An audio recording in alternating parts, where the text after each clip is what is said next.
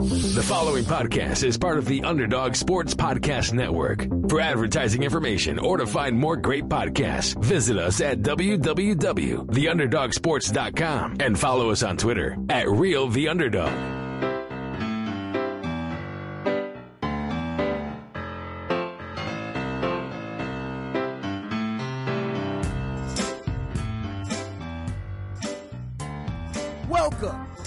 Underdog Sports MLB Show. Here are your hosts, the luckiest men on the face of the earth, Chase Fedorsky and Bryce Holden. Welcome to episode 215 of the Underdog Sports Baseball Show with Bryce Holden. My name is Chase Fedorsky. Bryce and I experienced a first this week. Uh, usually, when you're talking about your apartment buildings, the commonly expected phrase is you got locked out of your building, which is normal. You forget your keys, you lock the door randomly. I don't know. Stuff happens. That's a very common thing. This week, I came very close to, um, and Bryce did, in fact, today get locked inside of our apartment building.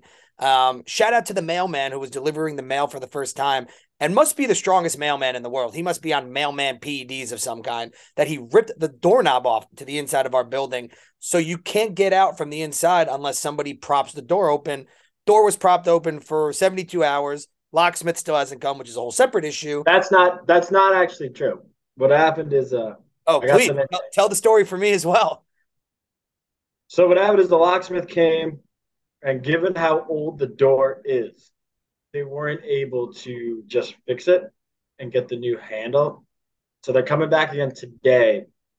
And if that doesn't work, they're just gonna rip the door I think I'm and team, replace the door. I think I'm team rip the door, door off. It's like camp style. You screw up the door, you, you do this, you lose the door. Camp's old policy, shout out to Bren. Her old policy was if you break a, too many windows, your consequence is you lose the door. And to be very clear, we have not broken any windows, at least to my knowledge, in the apartment. I haven't broken a window in my entire life outside of camp. I don't even think I've come close. I, I can't think of a single situation that I would have even been in to remotely do that. Like my aim sometimes when I throw a ball is terrible, but not terrible enough to throw a baseball in my backyard through the window. Is that just a classic summer camp thing, breaking windows? Because it seems like unconscionable I to think do that in the real. I real think it's summer camp, or you just said the real world, or like a TV show or a movie. Right. willingly, you are have to willingly breaking a window. it's like you're such an asshole.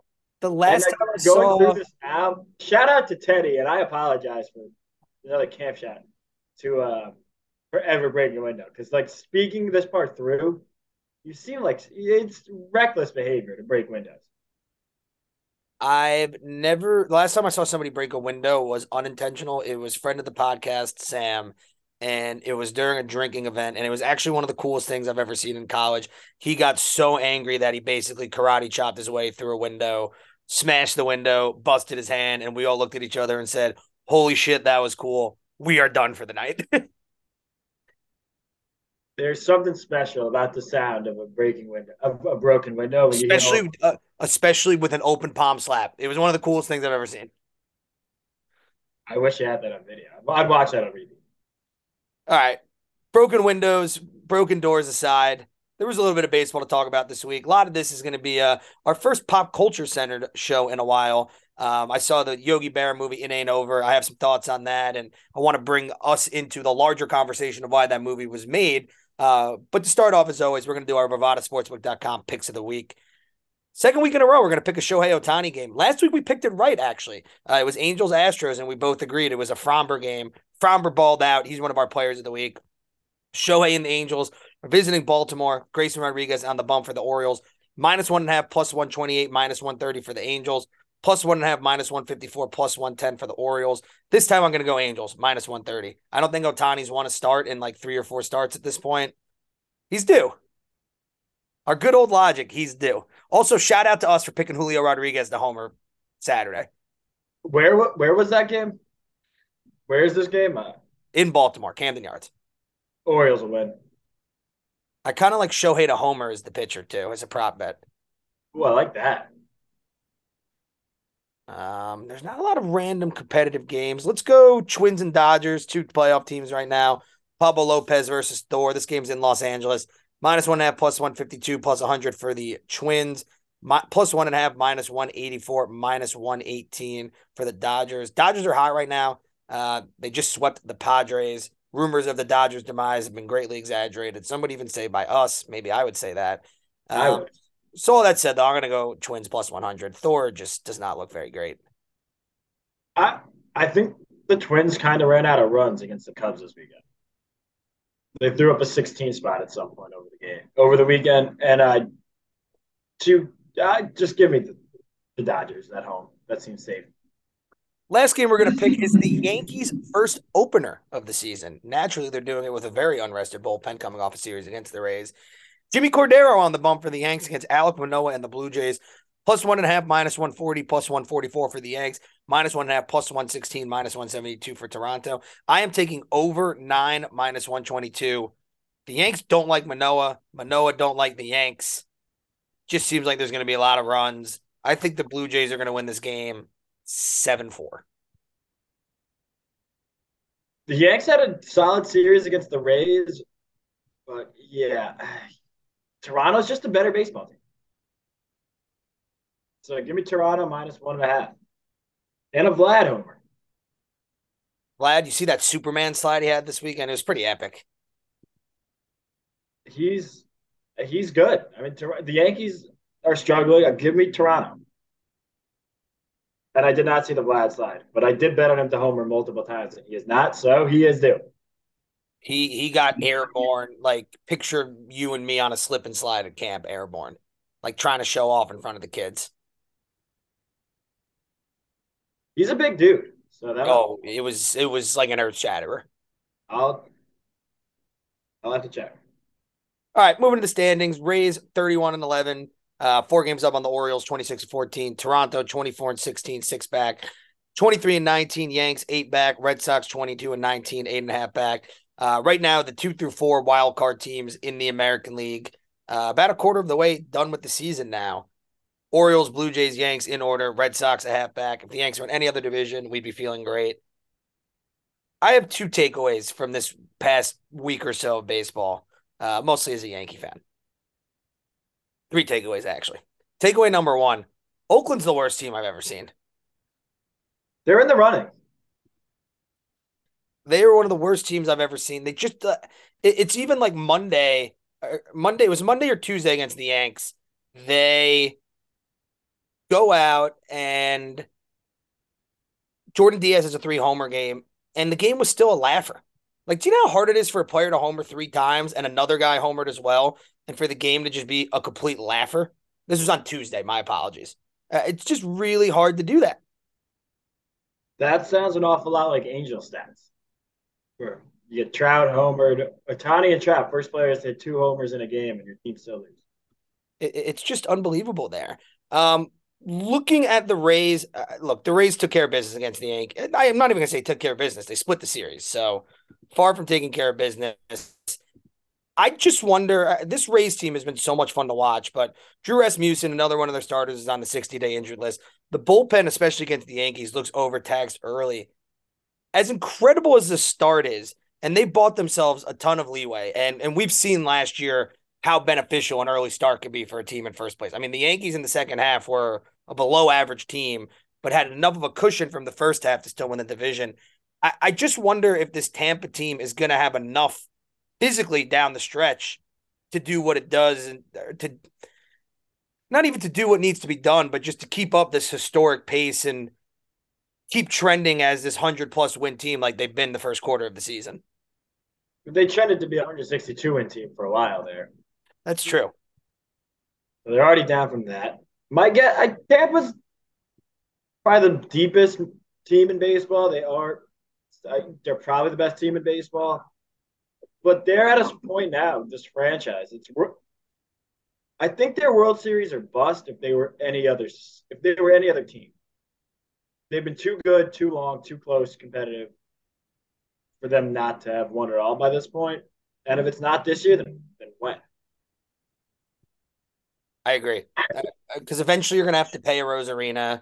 You know, you have Wander lined up, but this is just one of those not only special teams, but you're also you're capitalizing on a down Yankees first month and change. The Blue Jays are good, but maybe not as good as we thought we were going to be. I mean, they're behind Baltimore. Um, so so I definitely agree with you at this point, and I'm interested to see if you know generally the Rays aren't buyers at the deadline, and in fact, some of their most recent ones have cost them big time. Uh, do you know who the Rays gave up for two months of Nelson Cruz?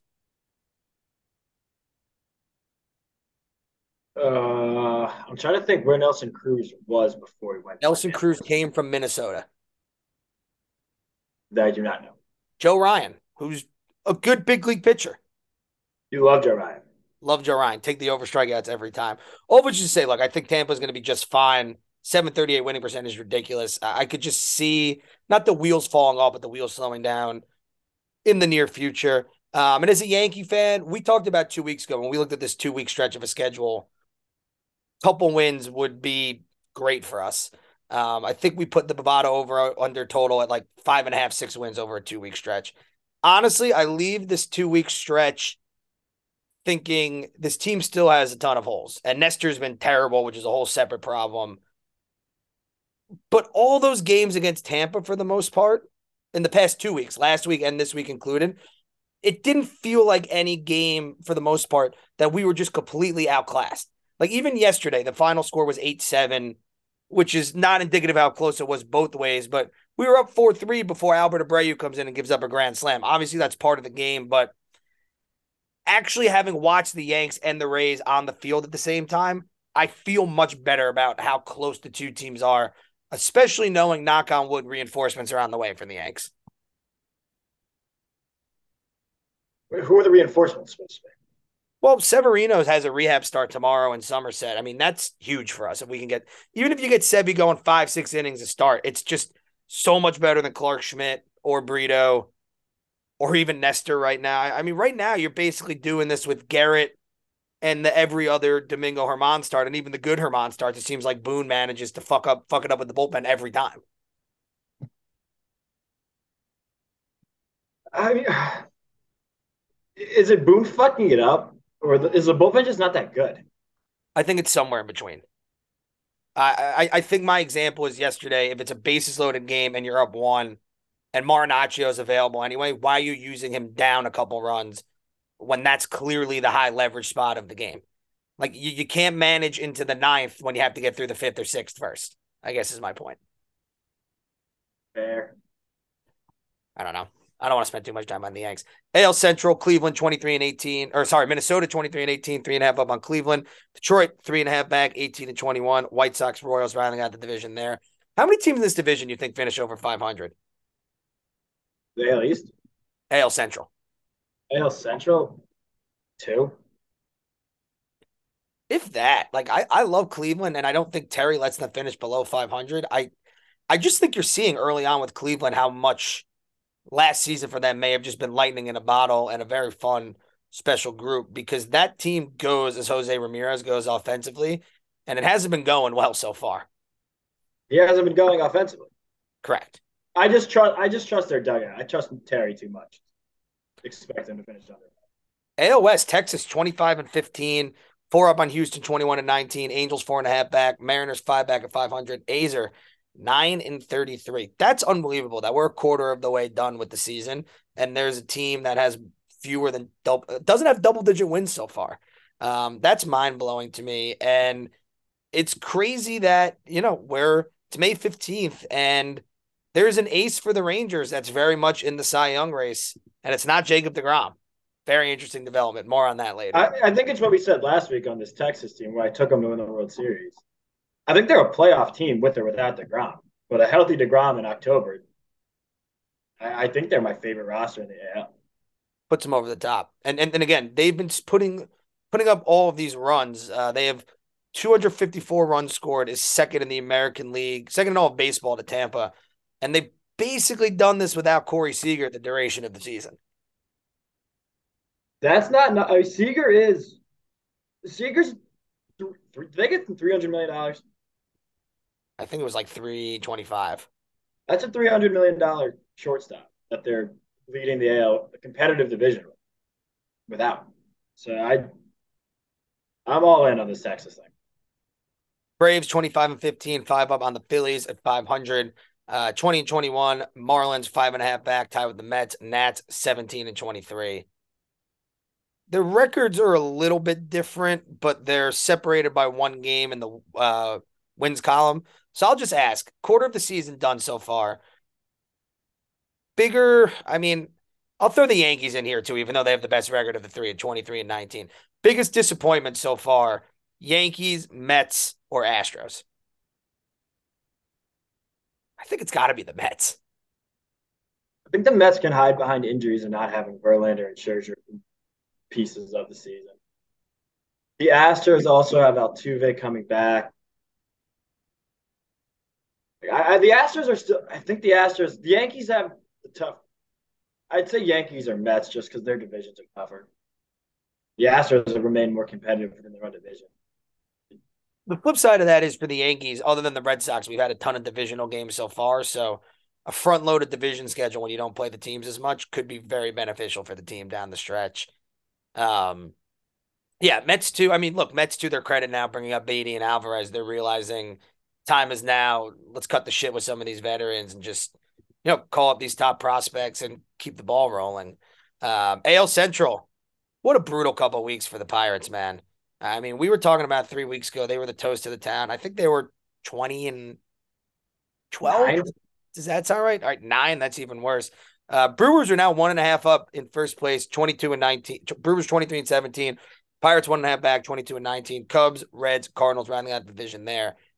The way every team is looking right now, and the Cardinals, I think, have the capacity to turn this around. Arenado homered in all three games of the Red Sox series. If he turns it around, that's huge for the Cardinals. I, I just look at the Brewers team. They're doing this without Woodruff, and it looks like they're going to have just enough offense. The bullpen's good again. I, I don't know. I love this Pirates team. Mitch Keller, as I'll explain soon, is going to be the new guy that I champion uh, for the rest of the season in the vein of Marcus Semien, second half, uh, Zach Gallen, etc. But I don't know. This Pirates team or this Brewers team to me looks like my pick to win the Central the rest of the way. Don't sleep on St. Louis. The St. Louis thing is. We've seen them do it before many times. They can turn it around. Like if they were in an if they were in either East Division or or honestly either West, where there was a juggernaut, I think their ship would have sailed already. But you like Milwaukee, Milwaukee's fine, but they're not. I mean, if Milwaukee goes, I don't know, they go on a ten and twenty five stretch, would that be shocking? Probably no, not. Not in the slightest. Their lineup is that. I've also come to the conclusion there's a former Brewer that I would like the Yankees to sign in the offseason. Prince Fielder? Well, that's a given, but given our current medical predicaments, I'm not sure he's the greatest guy to sign. Um, I really like Hunter Renfroe. I, I just think it's hard to find a guy who's a consistent 30 homer corner outfielder at this point who's an absolute stud defensively. I think his game would play in the stadium very well, and to my knowledge, does not have any glaring injury concerns. That's because he hasn't been a Yankee yet. Also, but he's an angel right now and he's healthy. Fair, fair, fair. West Dodgers 26 and 15, three games up on the D backs. Padres 19 and 22, seven back. We have to include them in the most disappointing conversation as well. Giants, eight and a half back. Um, Rockies, nine games back. Uh, there's a lot of interesting parts in this division. Somebody wrote an article today for The Athletic, and I read it. And it talked about the idea of how the biggest difference between the Dodgers and the Padres, and part of the reason he thinks they have such the Dodgers still have an edge. The Dodgers have a carefully constructed team identity.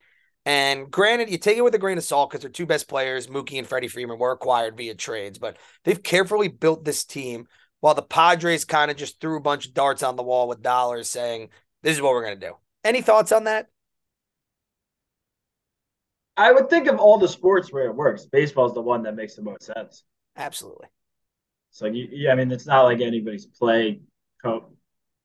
Everybody's pretty independent on the baseball field. Like one guy strikes out, doesn't have anything to do with the next guy really. So you can just throw add Soto to a lineup, add Machado, And I feel like that's kind of underselling what the Padres are doing. Also, that seems kind of a slight at San Diego. It's like so. What, what's the issue? They, they got both. They what would you have? What would you not have done? That San oh, it's did? it's it's not an issue. I, I think it's just kind of is what it is. Like it's not like the Dodgers. What? So does Freddie Freeman and Mookie Betts do they not count as carefully constructed roster decisions? Like they just spent a bunch of money and they traded for the best guy. They signed the best guy. Is that is how is that different than what San Diego did? I think it's possibly the idea of just fewer moving parts in general. But I'm not sure. That seems like people are just trying to pick on the Padres. I don't know. They talked a lot of shit. They put Clayton Kershaw, you know, crying on the jumbotron, and since then, Kershaw's looked like it's 2011, and the Padres have also looked like it's 2011, and not in a good way. They were bad in 2011. No, 2011. Uh, I'm assuming they were not good that year. They might have been. I think 2010 is the year they blew the division. I'll take a look real quick. I'll fact check myself. 2011 Padres, 71 and 91. Yeah, that's not good. No, not good at all. Here's one last note I have about the standings, and I want you to let me know what what would what would have been through 41 games. The Giants are 17 and 23. I think they had just traded Agon before that season. So. Correct, because that was the fried chicken year in Boston. If I had told you coming into today that LaMonte Wade Jr. would be second in baseball in OBP, and that on Baseball References version of Pitchers War, Alex Cobb would be leading all pitchers in WAR, what would the Bovada over under for you have been for the Giants win total through 40 games versus the 17 wins they actually have? 24. Tough 24. break. Tough break for the Giants to have both of those guys playing like that. I mean, on the positive, Judge missed time for them. That was and Correa hasn't been great. Been good. He's been Correa. Seems like we're gasping at straws for them, but yes, you are right. It's it's a little bit less painful if you're a Giants fan. I was with a bunch of Giants fans this weekend at the Yankee game, and we were talking about just the the need for them to just bring in a star, and we all agreed that you know Correa wasn't the guy, and it was an overpay, but he thinks it's Shohei or Buster. The fans are going to really start to lose it a little bit. And that'd be a good get. Kind of saw two two birds, one stone. League leaders: Ronald Acuna, 36 runs scored, also leading with 54 hits. Uh, he's currently the favorite to win the National League MVP at. It's the beauty of being in New Jersey. He is at plus 165 there. That's low for this. That's low for this early in the season. Doubles: Matt Chapman with 17. Triples: Brandon Marsh, Amed Rosario, Bobby Witt with four. Pete 13 home runs. Adolis Garcia 42 ribbies. Soto 36 walks. We've also been we've been dumping on Soto a lot. He's had a big two weeks. Uh, that averages up to 255 with a 4-3 on base. Still not superstar level, but we give credit where credit's due. Esteury Ruiz, 18 steals. Arraez, 382 average. Uh, Cunha and Arraez, 437 on base percentage. Brent Rooker, 650 slugging, and Rooker leading baseball with a 1.07 OPS. Side. Future Atlanta Brave. Oh, 100%. Shane McClanahan. I'm not surprised he hasn't played on the Braves yet because he's played on so many teams. McClanahan, seven wins. Sonny Gray, 139. I mean, the top five in baseball right now in ERA, a quarter of the season in, there's five guys with an ERA under two. Sonny Gray, Eduardo Rodriguez, Alex Cobb, Justin Steele, and Bryce Elder. Big day for Bryce's. There's going to be more Bryces to come. You don't even know the half of it. Saves, Emmanuel Clase, 14. Innings pitched, Logan Webb, 59.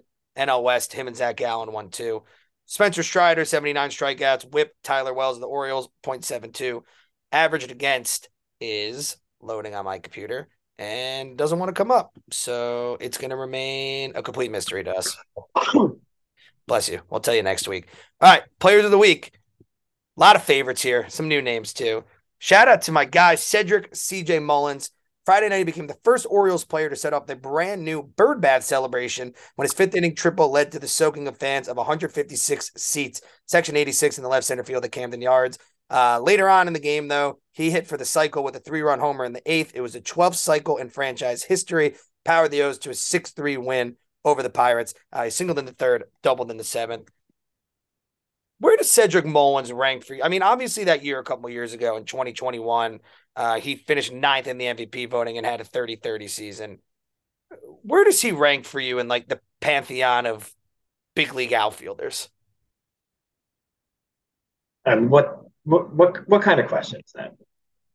You could just be like a general subcategory. I'm not going to ask you to like rank him behind players, but like, like what do you think of him as a player? He's like he he's good, but he's he's he's fine. I say good, not great. He's like what? Are you 25th? Sure. He, would you rather have him or Brian Reynolds? Cedric, but I love Cedric. I think that's the problem. You were trying to get me to say he's what do you want? Top five? No, that's crazy. I think top 20. Okay, I'll give him top 20.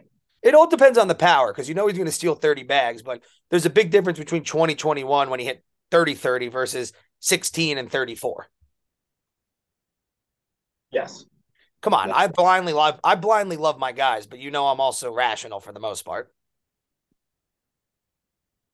Yep. At least I'd like to think so. Uh, Chris Bassitt, he threw the Blue Jays' first nine inning shutout in nearly eight years, going back to Mark Buehrle on 2015. It had been 1,176 games since that shutout and 889 games since Marcus Stroman threw the last nine inning complete game for the Blue Jays in 2017. Both were the longest droughts in baseball history. The 3 0 win against the Braves, two hits, two walks, eight strikeouts. Really stepped up for my fantasy team. Needed it. Our random guys team this week that we mentioned on the podcast off to a good start with uh, Prince, Prince, Agon, and Buehrle. Got some historical significance this week in the Players of the Week. Uh, Kenley Jansen is now the seventh pitcher in history to reach 400 saves in their career. Uh, Wednesday closed out a 4 2 victory over the Braves, his former team last season. Uh, he was pumping absolute heat, 98.7 miles per hour, which was his hardest pitch since 2016. Joins Mariano, Trevor Hoffman, Lee Smith, Francisco Rodriguez, John Franco, and Billy Wagner uh, in the 400 save club. Naturally, just because it's how baseball works, he then blew his next two saves in pretty debilitating fashion. But he's still in the 400 saves club. You look at this list, Mariano was unanimous Hall of Famer. Trevor Hoffman got in on the third time. Lee Smith got in via the Veterans Club. I think we both think K Rod eventually gets in. John Franco, John Franco probably not. Wagner, I think, gets in as soon as next year. Uh, so all of which is to say, can a two part two part Bovada odds question. One, Bovada odds of Kenley Jansen getting into the Hall, and two, assuming Craig Kimbrel also gets to 400, better chance of getting into the Hall. I, I think it's plus like 210 for Kenley. I think Kimbrel has a better shot. That's not bad. Plus 210 is not bad. He's going to have the counting stats. It's just, is he going to be? I had no point thinking. I watched his whole career. I was never super afraid of him, and I feel like he choked in a lot of postseasons. The postseason part is definitely clear, and you know what it is. I think we think of Kimbrel as the better pitcher. Um, Kimbrel eight, both have a ring.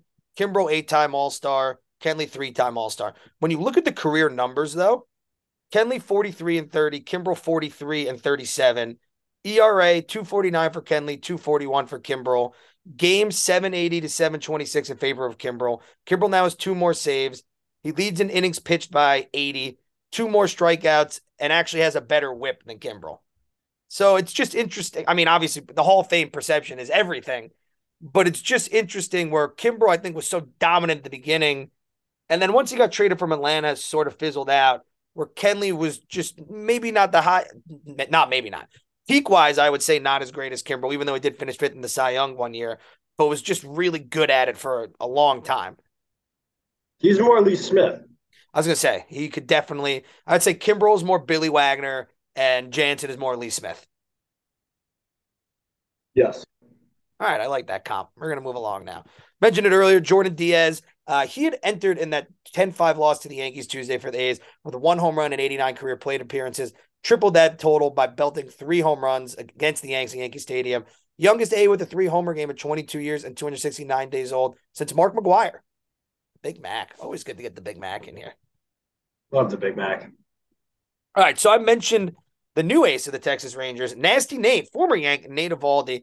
He was one out shy of going the distance for the second time in his past three starts for the Rangers, uh, but he extended his career best scoreless inning streak to 28 and two thirds, which passed Zach Gallen for the longest this season.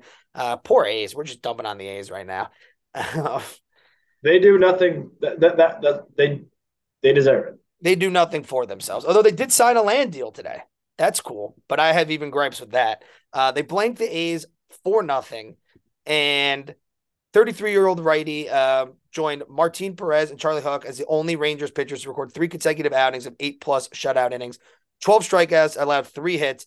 He joins Walter Johnson, Koufax, Bob Gibson, Orel Hershiser, Kershaw as the only pitchers with 25 plus scoreless innings and 25 strikeouts and three or fewer walks in a three start span. It's now 5 and 2, 270 ERA, 56 strikeouts, 0.994 whip.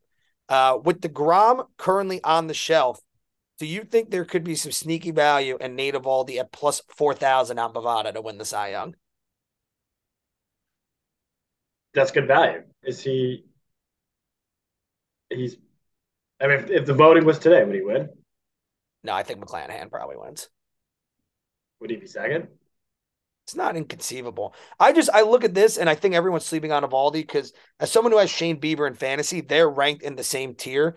And, and, this to me, like if you're actually watching the games, Eovaldi has been so night and day better than Bieber. Bieber doesn't strike any guys out, which is not obviously a full need to win the Cy Young, but it's nice.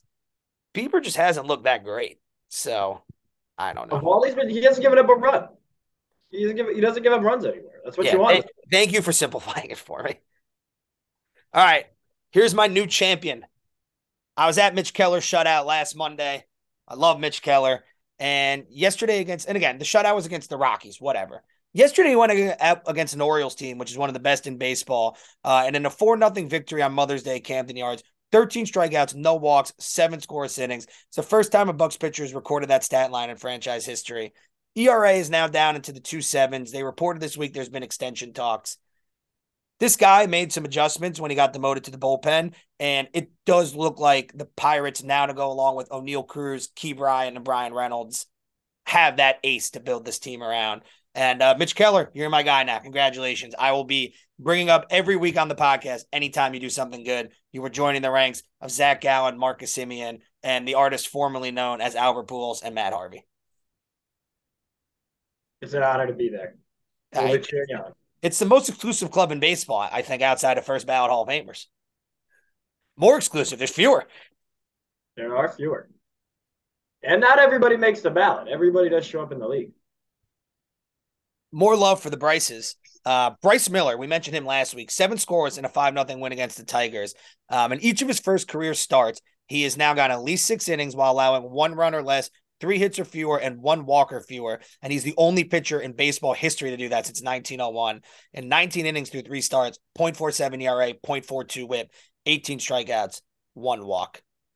Uh, this to me might be the best three game sample size I've seen from any player to start their career, um, especially a pitcher, though. That's pretty electric stuff. It's really good. And it's, yeah, it's, all of a sudden, you hear, Oh, I was gonna say you just took the words out of my mouth, Robbie. Right? You kind of just shrug your shoulders and go, "Okay." This guy's better. Yeah. So far. Shout out to Zack Greinke. He joins Nolan Ryan, Randy Johnson, Greg Maddux, and Roger Clemens as the fifth pitcher in baseball history to strike out a thousand different batters. If Greinke sticks around this year, next year, he'll probably get to the three thousand mark. I think we both agree Hall of Famer for Greinke. Um, how many ballots do you think? Uh, it's at the over under 1.5. If he gets, he's got he's he might stick around too long and then have his whole uh his ERA just balloon on him, but he'd had a 10 year run when he was one of the best. Who do you vote in first, him or CC? Just because I think they're the same type of, of pitcher, assuming Greinke gets a 3,000. I, I probably CC. I just thought, C, uh, but CC CC carried a team to the World Series. Yep, no, that's true. Shout out to Verlander. He became uh, the 21st pitcher in Major League Baseball history to beat all 30 teams. Another thing on his first bout Hall of Fame resume, Mets beat the Reds 2 1 at Great American Ballpark. Seven innings of one run ball for Verlander. Shout out to Framber. This was our pick of the week last week. Went up against Ohtani and balled out. 12 strikeouts, eight innings, one run ball, and a 3 1 win against the Angels Tuesday night. Love the quality start machine.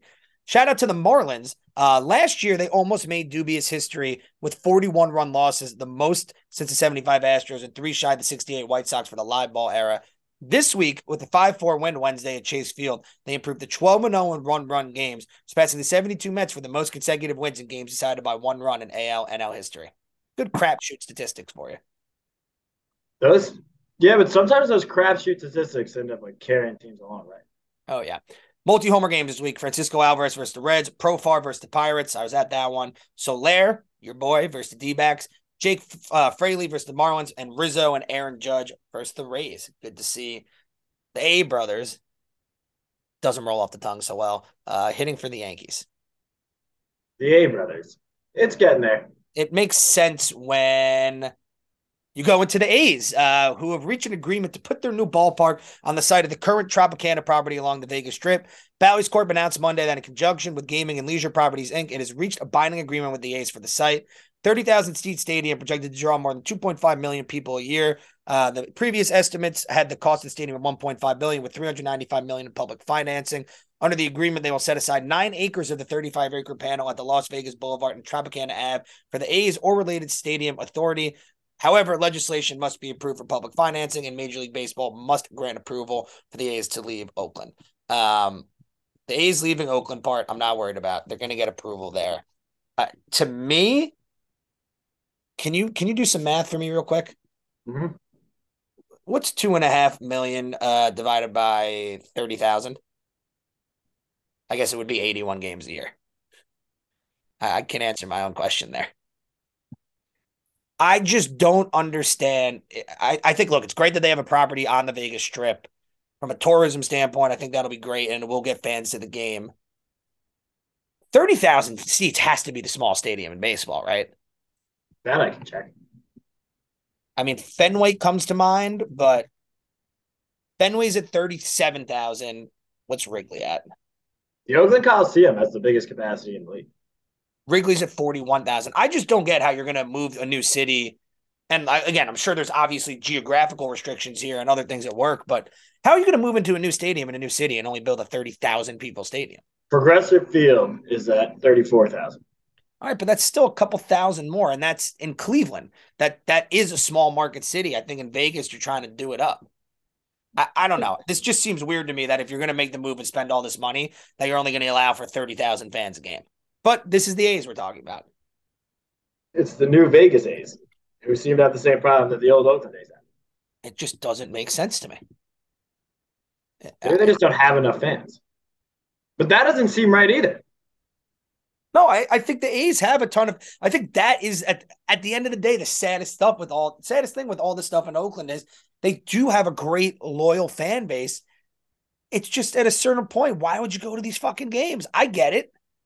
We've been lucky. We've never had we have never had a truly terrible team in our lifetime. The worst team we've ever had for the Yanks is 84 wins. That would constitute one of the 10 best seasons of our lifetimes for the A's. I mean, just re- go watch old Sports Center highlights when the Raiders moved to Vegas. It's the exact same commentary.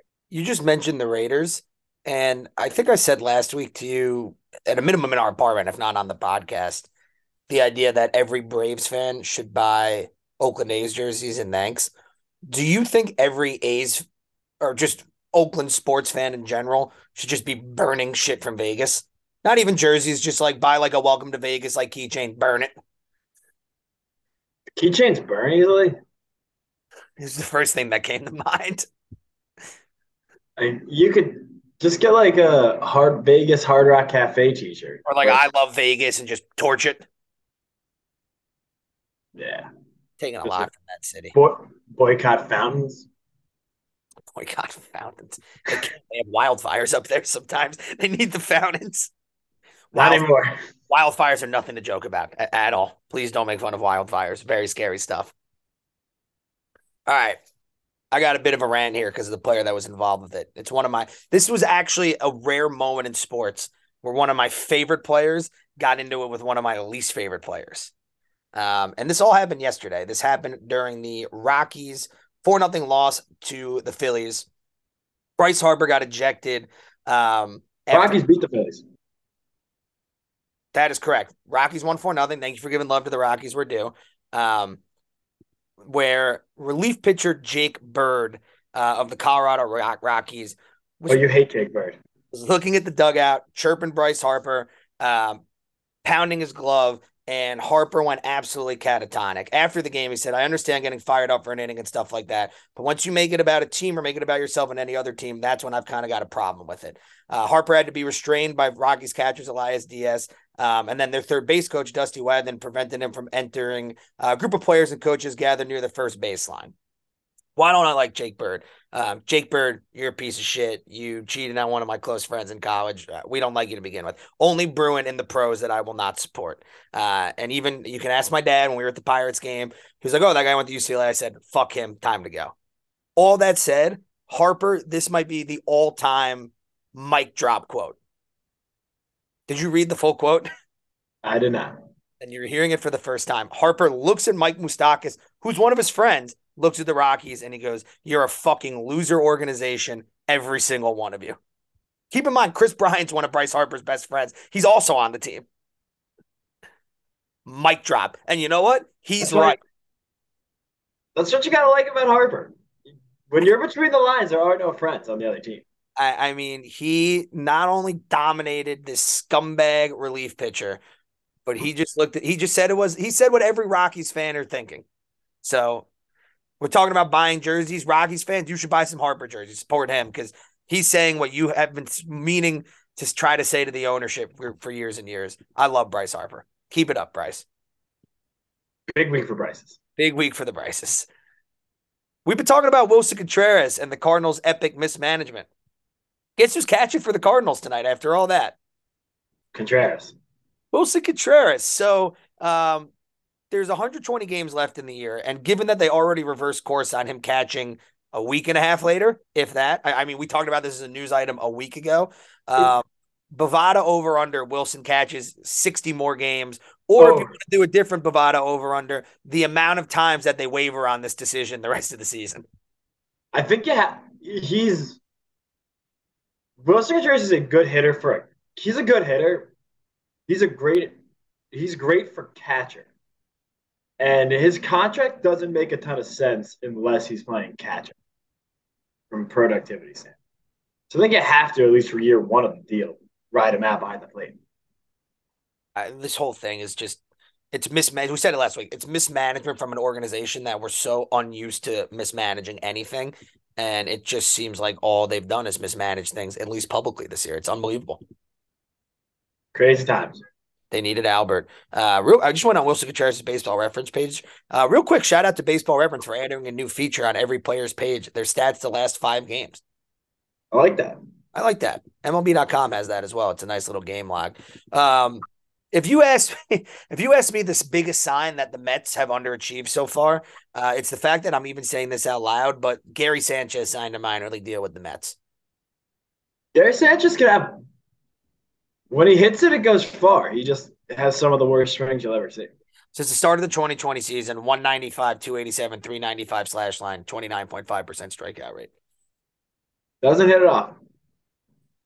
Thank God the Yankees didn't give him big money early on to try to get ahead of the curve, like, you know, giving Severino money before he blew his elbow out repeatedly or giving Aaron Hicks seven years. At least we dodged You know what, Cashman, credit to you. We dodged a bullet with Gary, except for the fact that you then traded him for Josh Donaldson. I I I feel for Gary. I like I I will be rooting for Gary Sanchez. I'd like look, he's a guy didn't do anything outwardly bad for the Yankees. It just No. some guys needed to go. Yeah, that's that that's his deal. That's it. He, it was it was it was a not it's not you, it's me. Send him away. We're gonna do injuries, and then we'll end with uh, our movie review and tweets of the week. Uh, Braves. Kyle Freed is now on the 60 day injured list uh, due to his shoulder injury. But that's not even the worst moves for the Braves. Uh, Max Fried is on the minimum the 15 day injured list due to a strained left forearm. Uh, no Tommy John surgery per the MRI, but they don't expect this to be a short term absence. He'll be shut down while the forearm heals, and there's while there's no concrete timeline, it'll be long enough that it'll need to be ba- built back up from scratch. Strider's a stud. Strider's probably one of the two or three best pitchers in baseball right now. Charlie Morton flinging curveballs. The guy's going to do it until he's 100. But all that said, if you're a Braves fan, as great as the start's been and the lineup's incredible, are you a little nervous about the pitching staff right now? Um, a little nervous, but I wouldn't. Not not nothing. No, if I'm an Atlanta fan, I'm pretty much coasting to October. I just feel bad for Fried because uh, we've talked about he's the one guy that the Braves haven't taken care of, despite how valuable he's been. I mean, this was the runner up in the Cy Young last year. And the fact that he's now getting hurt when he's, you know, right on the border of free agency, uh, it's just a bummer. I like Max Fried a lot as a player, and I hope this isn't anything long term, given he's literally the only guy who's a young player in Atlanta who has not gotten the bag, either from the Braves or somebody else in Dansby's case. He'll get it. Just got to keep it just healthy enough to get the bag. Um, Colorado should sign him. Oh, Jesus, I hope he doesn't go there. Drew Rasmussen, 60 day injured list with a flexor strain in, the, uh, in his right forearm. He's going to be out for the foreseeable future for the Rays. Jose Alvarado, inflammation in his left elbow, 15 day injured list for the Phillies. Tyler Mahle, uh, Tommy John. Alvarado, he should walk out to Desperado. Desper, or I don't have anything clever to respond with. So, yes, it's a good rhyme. Tyler Mahle, Tommy John surgery for the Twins. He's going to miss all of this year. He's going to be a free agent next year. He'll miss the portion of next season as well. Tough break for him. Nico Hoerner, 10 day injured list, left hamstring strain. Michael Brantley, injured list with inflammation and a surgically repaired right shoulder. He's shut down indefinitely. You think we've seen the last of Michael Brantley at this point?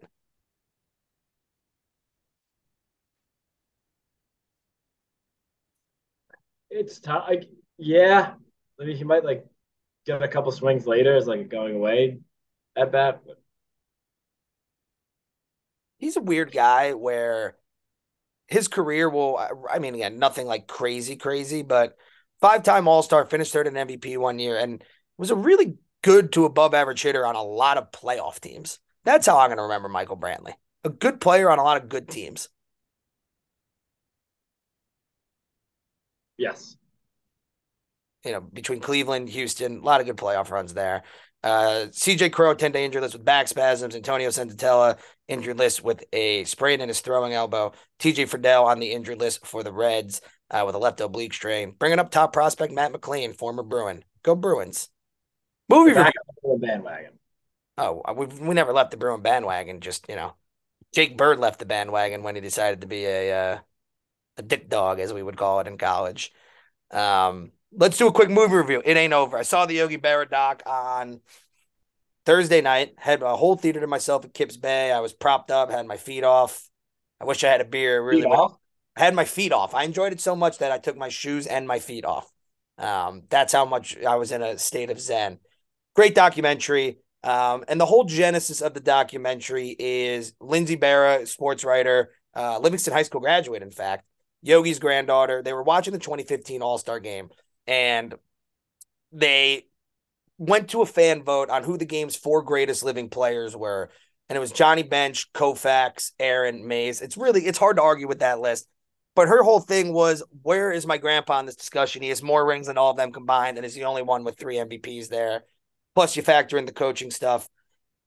So the whole idea of the documentary is the concept of does Yogi, the baseball player, almost get lost in the shovel because of Yogi, the person and the personality with the Yogiisms, this and that, and his coaching career. It's a great documentary. If you're a Yankee fan and a baseball fan in general, it's great.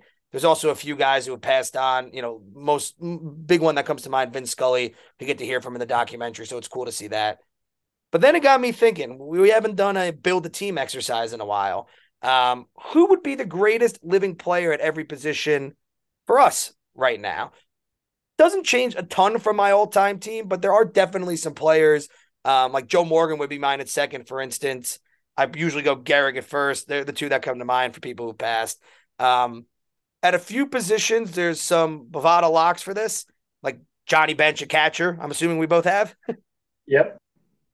But I'm interested to see how much our team differs otherwise. You said not too much, and I tend to agree. I didn't look at that. I expect a ton of overlap. Second base is the hardest one for me. First, Albert. I have Albert. Second, I went Rod Carew. See, I put Altuve there, and I was that was the one where it's like, God, who's good at second base? I just he's gone, he's done a lot, and he's been the heart and soul of quasi dynasty for the last seven years. Yeah, I, I went Carew, and I know he played a lot of first, but he played almost twelve hundred games at second. That to me was enough to say This guy won six or seven batting titles and an MVP, and and he converted to Judaism on top of all of it. Um, shortstop, did you go Cal, Jeter, or A Rod? So I went Jeter and I went Schmidt at third, which I assume was a layup. Yeah, I I'm gonna do, I'm gonna do the same there. I, I, I would I think I would say A Rod is probably better than both, but you just split time too much, so I couldn't put him on the team. Outfield, I have um I'm gonna go Mays, Ricky, and Griffey in the outfield with Barry Bonds as my DH. So I we outfield's very different. Okay. I went Mays. We I had Mays. Okay. I had Bonds. And then for me, it was between Trout and Griffey in center. And I just went with Trout because I usually just rip on the guy, but he's really good at baseball. Who would be your DH? A Rod. Fair enough. Uh, I have Yaz, Pete Rose, and Trout as my honorable mentions in the outfield. Nice. Starting pitchers, uh, Nolan. Did not have Nolan. I have Nolan, Koufax, Koufax, Clemens, Clemens, Maddux, Maddux, Randy Johnson. Randy Johnson. All right, so then who's your non-Nolan? So my not I my non Nolan, I went with I was deciding between the three active guys, Kershaw, Scherzer, Verlander. And I put Verlander on today. If you Yeah. asked me yesterday, it could have been Scherzer. You asked me tomorrow, it could be Kershaw, but I went Verlander today. They're three of my honorable mentions. Uh, I have the the three active guys: Pedro, uh, Steve Carlton, and Fergie Jenkins.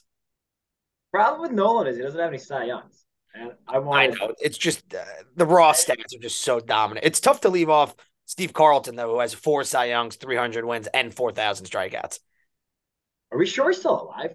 He's a hundred. I, I double checked. He's still alive. So maybe I should have given him more of a. But I felt for the Clemens unit, Maddux, you can't really. Yeah, yeah so the, I guess can't really go wrong. Carlton just, I don't know. He like he kind of gets lost in the shuffle. Why, why do Carlton and Schmidt just get lost in the shuffle? These Phillies greats.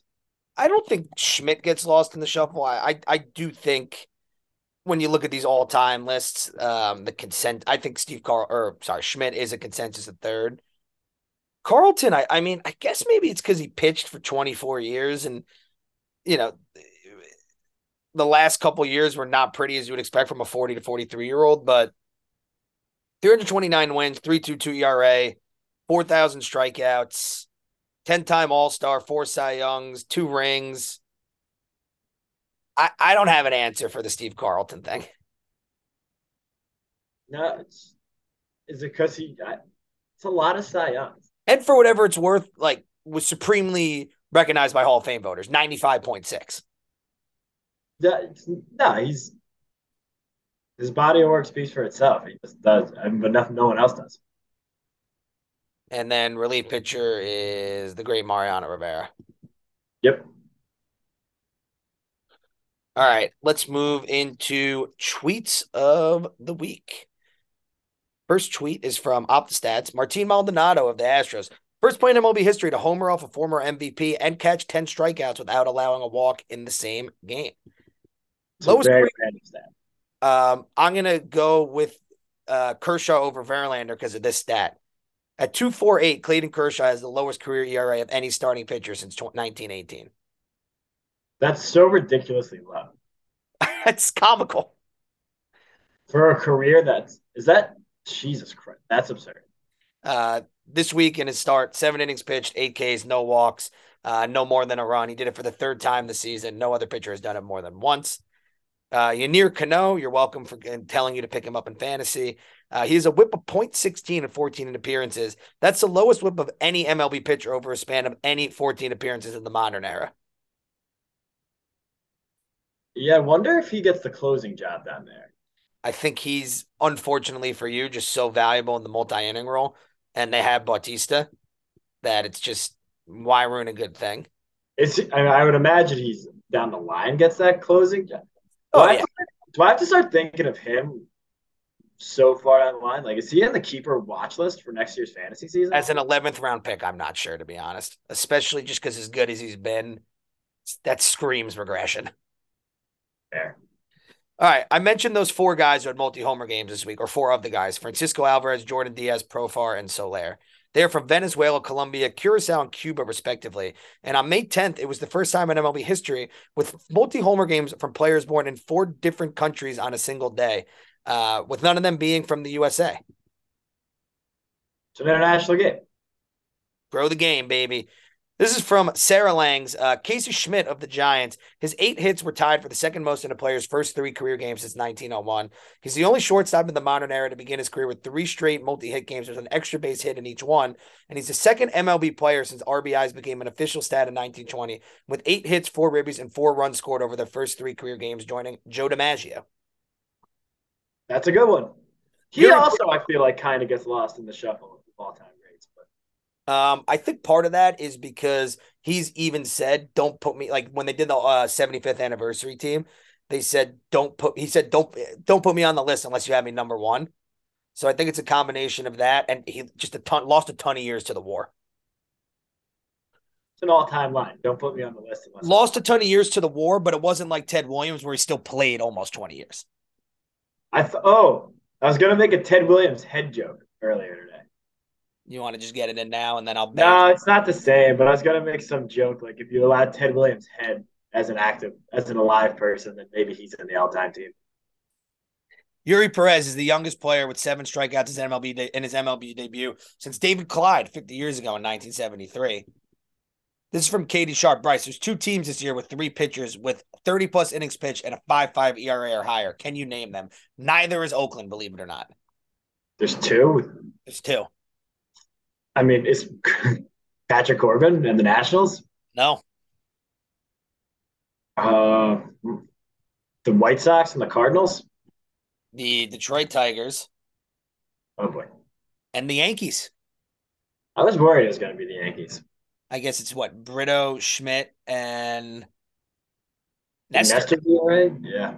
Jeez, that sucks.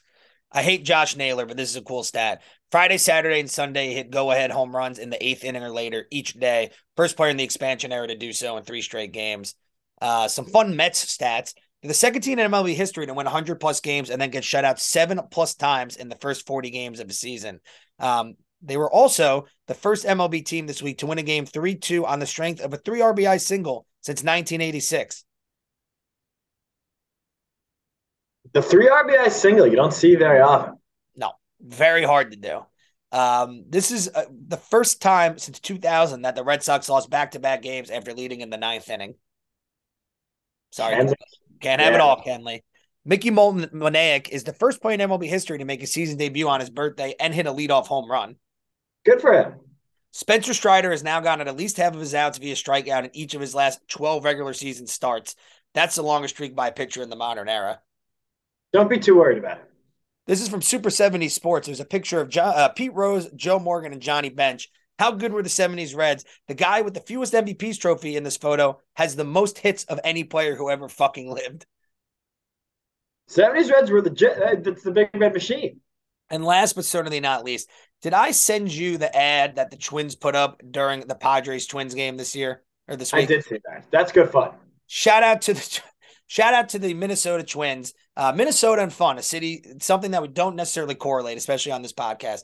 They put up a motorcycle injury ad during one of Fernando Tatis's at bats. That was outstanding stuff. That I mean, he's he's gonna have to like laugh at himself the rest of his career, or else it's gonna be a really tough next 15 years for him. And I think he has owned it so far. To his credit. Um, any concluding thoughts for this week's podcast? I have a few. Got a couple ones. Pop culture. Go for it. Pop culture number one. New Jonas Brothers album. I think it's okay. Don't go out of your way for it. Uh, there's some good ones, some bad ones. Uh, and second, big day today. Sports Illustrated swimsuit edition. The covers were released. Know? And congratulations to the four women on the cover: Kim Petras, Martha Stewart, Brooks Nader, and everybody's favorite, everyone our generation. I'd say she's probably. If you ask hundred people in our era, first celebrity crush, you're probably getting seventy-five responses of Megan Fox, and she's on the cover. Um, we may have to buy that. Shout out to Martha Stewart. I mean, the tweets of the week are all statistical based for the most part. Oldest cover girl in SI swimsuit issue history. It's a good day. Um, all right. My things of the week. First thing will be NBA draft lottery tomorrow. Thunder have no picks in the lottery, or they do? We have the 12th best odds for for Wemby. Okay, I know you guys got a million. That's whose pick? Our pick. Oh, I forgot the plan. Okay, well, good luck to the Thunder. I don't like that the NBA does that, but that's a separate. I think the four play-in teams should be removed from the lottery. So that's gonna be my first one. Uh, this is a PSA. Usually, you're the one who does the safety PSAs. If you own a gun, don't parade with it on Instagram, especially if you're a very prominent professional athlete who has already been got caught, already been caught with a gun once in a public setting. Like two months ago. City of Memphis, figure this out, man. Get this guy's security team who pack heat for him. I'm It's not going to name names, but Jesus, good It's lord. Ja Morant. Yeah, it's Ja Morant. He um he is, I think, to bring it back to baseball, if we're gonna do this, he is the bad guy that people are trying to make Tatis out to be. Yeah, the, the main difference is Tatis.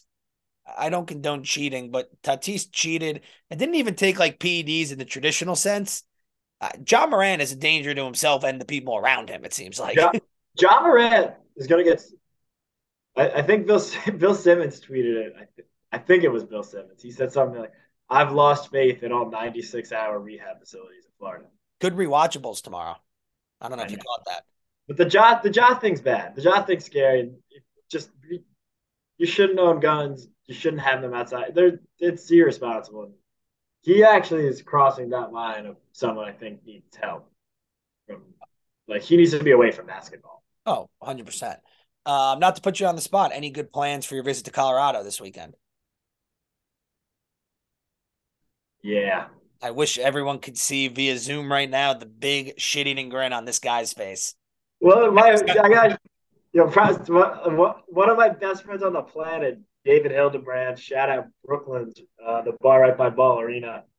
Um, he's working at he's working there for the Nuggets game. So he said, "Let me know when you're in. I'll hook it up for the fam."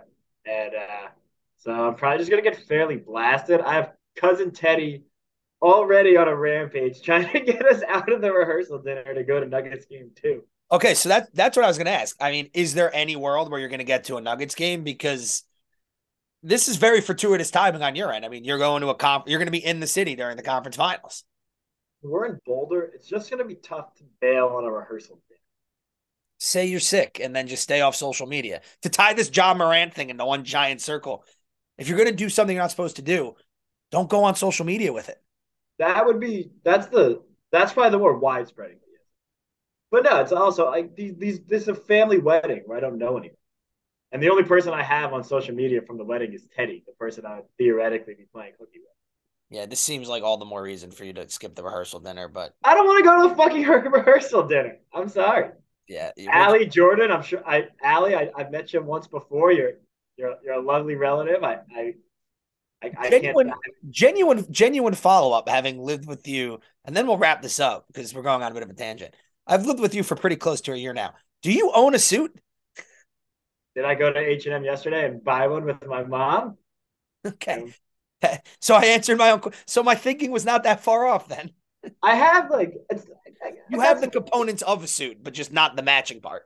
Yeah, it's they're no match, but you know, like when do I leave the house? Like I guess for weddings in Colorado. I don't know. I'm Technically speaking, Bryce, if the door, and this is how we'll wrap it up, if the front door's shut, you're not leaving the house at all. And on that note, with Bryce Holden, my name is Chase Podorsky. This is the Underdog Sports Baseball Show. Have a great week.